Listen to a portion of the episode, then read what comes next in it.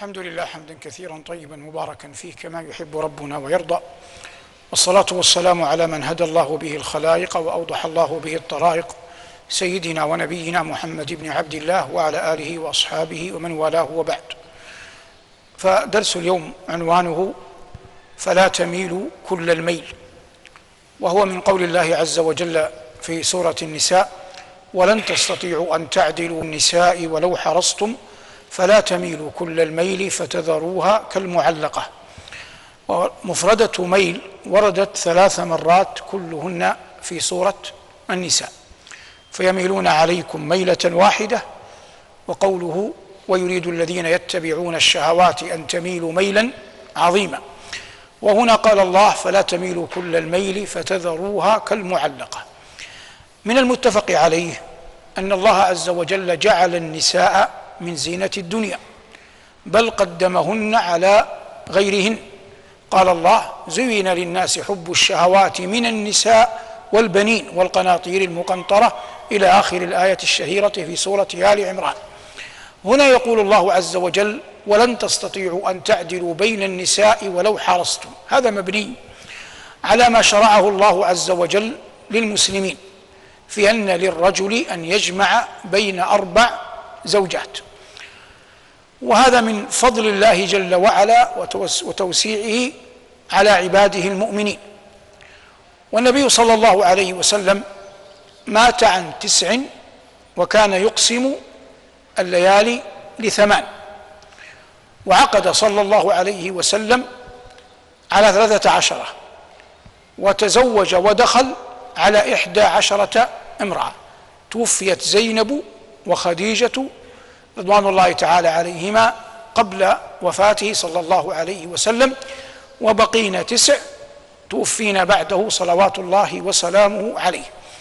إذا كان هذا فإن ظاهر القرآن وسنة نبينا صلى الله عليه وسلم وما أخبر الله عنه ورسوله عن الأنبياء قبلنا في ظاهره يدل على أن الرجل إذا كان يقدر فإن تعدد الزوجات في حقه أفضل.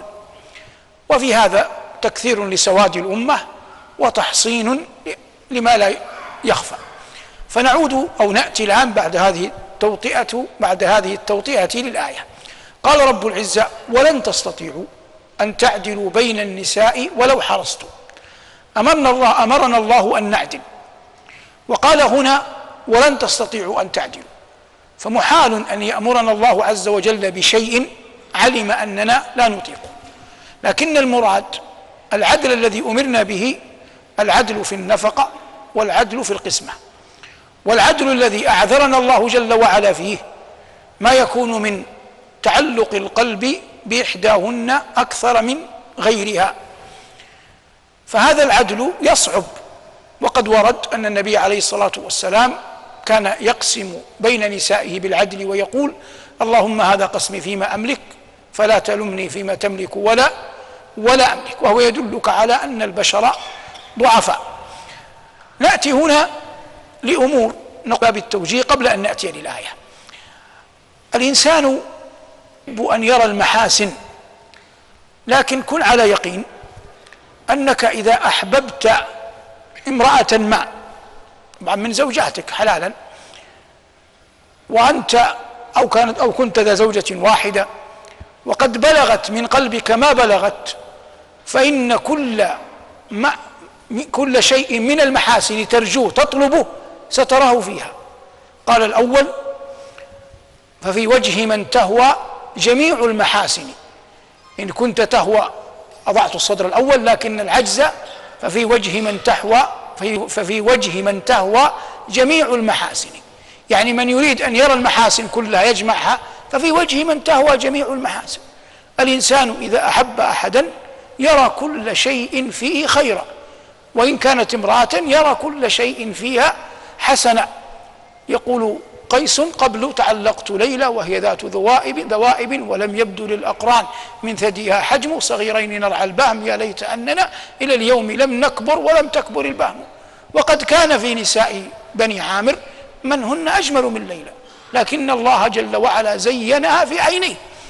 إذا فقهت هذا فإن الفعل الذي تكلف به شرعا ينبغي أن لا يكون تبعا لهوى القلب. لا تكون الأفعال تبعا لهوى القلب. الأفعال تكون تبعا للشرع تكون تبعا للشرع. هنا يقول الله عز وجل ولن تستطيعوا أن تعدلوا بين النساء ولو حرصتم فإن كان ولا بد فلا تميلوا كل الميل فتذروها كالمعلقة. معنى كالمعلقة طبعا الكاف للتشبيه كالمعلقة كأنها ليست بأي ولا ذات بعل. تجعلها ليست بأي ولا ذات بعل. معنى ليست بأي لا تجعلها امرأة قادرة على أن تبحث عن رزقها تتزوج غيرك ولم تجعلها كأنها متزوجة. هذا الذي قصده الله عز وجل أو عناه القرآن بقوله فتذروها كال كالمعلقة. والحر الأبي أمثالكم ومن يرانا من خلف الشاشات ينبغي عليه أن يجل نفسه عن إهانة امرأة. إذا طعنت المرأة في السن وكبرت فإنك لا تتذكر أو لا ترى اليوم هيئتها ولكن تذكر سالف سالف أيامها وما كان وما كان منها. ومهما تزوجت بعدها أو معها من كانت أنظر وأحسن وأجمل وأشد أنت رغبة فيها عنها فهذا من حقك ولا يكلف الله نفسا إلا وسعها لكن لا يكون ذلك باطراح الأولى اطراحا تشعر فيه بالكمد والغيظ والنقص فإن هذا لا ينبغي للرجل أن يترك أثره في في زوجته. كان هناك صحابي جليل يعني على فضله اسمه غيلان ابن سلمة الثقفي. وهذا كان له أربع زوجات. ثم بدا له عفى الله عنه وعنه رضي الله عنه طلق الأربع في يوم واحد وقسم تركته بين أولاده فبلغ صنيعه فبلغ صنيعه أمير المؤمنين عمر فجاء به وقال له عمر مع شدته يعني رضي الله عنه قال والله إني لا أظن أن الشيطان قد ألقى في أذنك أنه قد دنا موتك فطلقتهن حتى ترضي أولادك. والله وأيم الله هذا عمر يقسم وأيم الله. لتراجعن نساءك ولترجعن مالك أو لأورثهن منك إذا مت. يعني إن لم تقبل لن أعتد أنا بطلاقك إياه. ولن أقبله ولن أرضاه. فإذا مت أنت وقد تشعر أنك أرضيت نفسك وطلقت النساء وجعلت المال كله لبنيك ولم تورث نساءك شيئا فإنني لن أعتد بهذا الطلاق وسأورث هذه هؤلاء النسوة. وقال كلام زائد على هذا لكن لا يحسن قول ما نقل ما قال عمر في بعد هذا الكلام. يعني هذا يكفي للتأمل والنظر. والمقصود عزم عمر وشدته المعروفة. هذا كله يدل على أن أمير المؤمنين لم يأذن لهذا الرجل أن يضر أزواجه اللواتي كن معه في سالف الدهر. وليس من المعقول أن يطلقهن عندما دنا الموت. والله عز وجل جعل لهن حقوقا. وعبد الرحمن بن عوف رضي الله عنه طلق إحدى نسائه في مرض موته. فلما مات لم يعتد عثمان رضي الله عنه وأرضاه بتطليق تلك المرأة. وورثها ووافقه الصحابة. فأصبح الفقهاء يتحدثون عن مسألة الطلاق في مرض الموت وليس هذا مقام التفصيل فيه. لكن المقصود جملة أن الإنسان ليس في كل أحواله يتبع هواه وقلبه.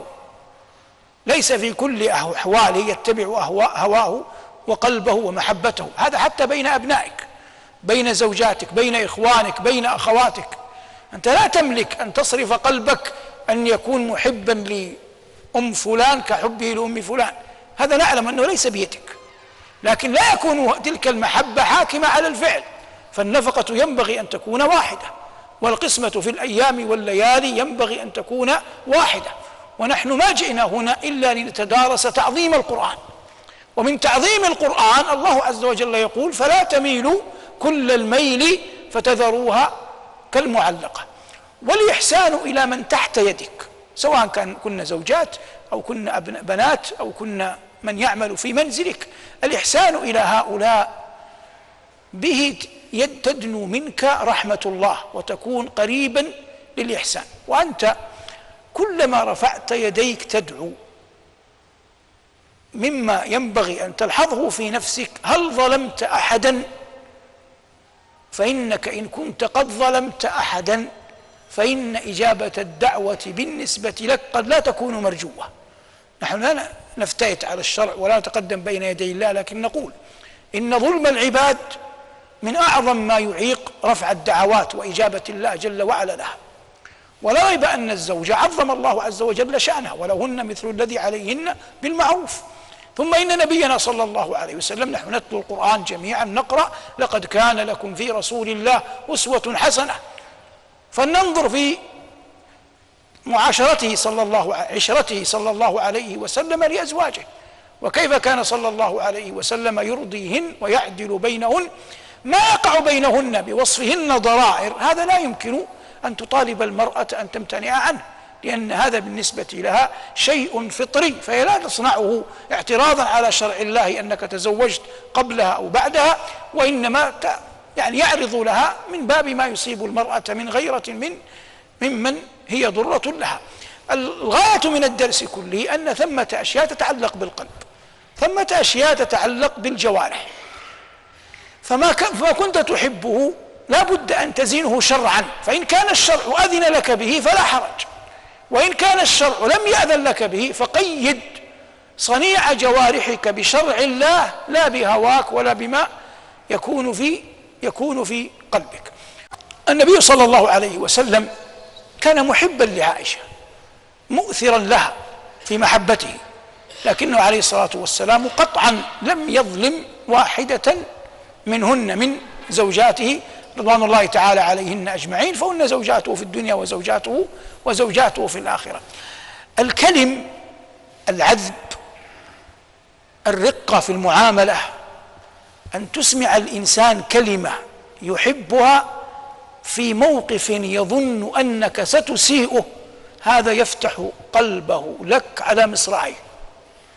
الكلمة الرق الرقيقة في موطن يظن من يسمعك أنك ستؤنبه وأنت تسمعه خلاف ما كان يرتقب فإن ذلك مما يجعل قلبه يفتح لك على مصراعيك. ونحن كما نخاطب الرجال نخاطب النساء. فنقول إن بعض المرأة بعض النساء لم يعطى لم يعطين حظا من كذا وكذا. فأنت لم تعطين حظا حظا من بعض الأمور التي يرغبها الرجل فلا أقل من أن تعوضي ذلك بشيء آخر. فلا تجمعي حشفا وسوء كيله فإن كنت لم تكوني بذاك الذي ينشده الرجل إذا ما قارنك مع غيرك من نسائه فعلى الأقل عوضيه بأشياء بطرائق أخر بحسن الكلم بالرأفة به بعدم سؤاله بعدم السؤال الملح بتفقد أمور يحب أن تتفقد بالسكوت عن أشياء يحب أن يسكت عنها بغير ذلك من الطرائق حتى تصل إلى قلبه. الله عز وجل يقول وقدموا لأنفسكم. العاقل يقدم لنفسه وأحيانا قد تكون بضاعتك عقلك يعني إن صح الكلم كان أحد الشعراء. لا نذكر وصفه حتى يعني لا نحرج لكن أنا أريدك أن تفهم القضية. وهو هذا الرجل كل ما تعرفه أنت. مما ينبغي أن يكون في الرجال ليس فيه. لا أتكلم عن الرجوله المعروفة لا أتكلم عن الهيئة. كل شيء مما, مما هو معهود في الرجال ليس فيه. ثم إنه جلس عند أمير المؤمنين وطعم معه وكان أمير المؤمنين يحب حديثه. فلما فرغ أظنه الوليد أو عبد الملك قال له ألك في المنادمة يقصد الشراب. بعد أن تغديا. قال يا أمير المؤمنين تأمني يعني انظر إلي. قال أراك يعني ما أنت بعيد أنا أراك مليون. قال انظر إلى كذا وكذا وكذا وكذا يعني ليس فيه شيء. ثم قال يا أمير المؤمنين ومع ذلك رغم هذا كله أنا الآن جالس ماكث أتغدى مع أمير المؤمنين. ما الذي جعلني أقدر أن أتغدى مع أمير المؤمنين؟ عقلي. قال وتريدني أن أضيع عقلي في الشراب. يعني أنا رأس مالي عقلي. ما ما عندي أي شيء. واستطعت بعقلي هذا أن أصبح جليس أمير المؤمنين. فتريد أن أضيع عقلي بالشراب فاستحسن أمير المؤمنين جوابه. هذا القول أنا أقوله لأي رجل وأقوله لأي امرأة. فأنت قد تكون لست بذاك والزوجة في غاية الجمال أو أن تكون المرأة ليست بذلك الجمال. فالخطاب للزوج والخطاب للزوجة شيء عجزت عنه بشيء يحبه الطرف الآخر عوضه بشيء آخر. إن سددت هذه الثغرة قبلت وإن أبقيت على خطأك وزدت إليه خطأ فقلما أن يقبلك أحد. زين الله حالنا في أعين أزواجنا وزين الله أزواجنا في أعيننا. وصلى الله على محمد وآله والحمد لله رب العالمين.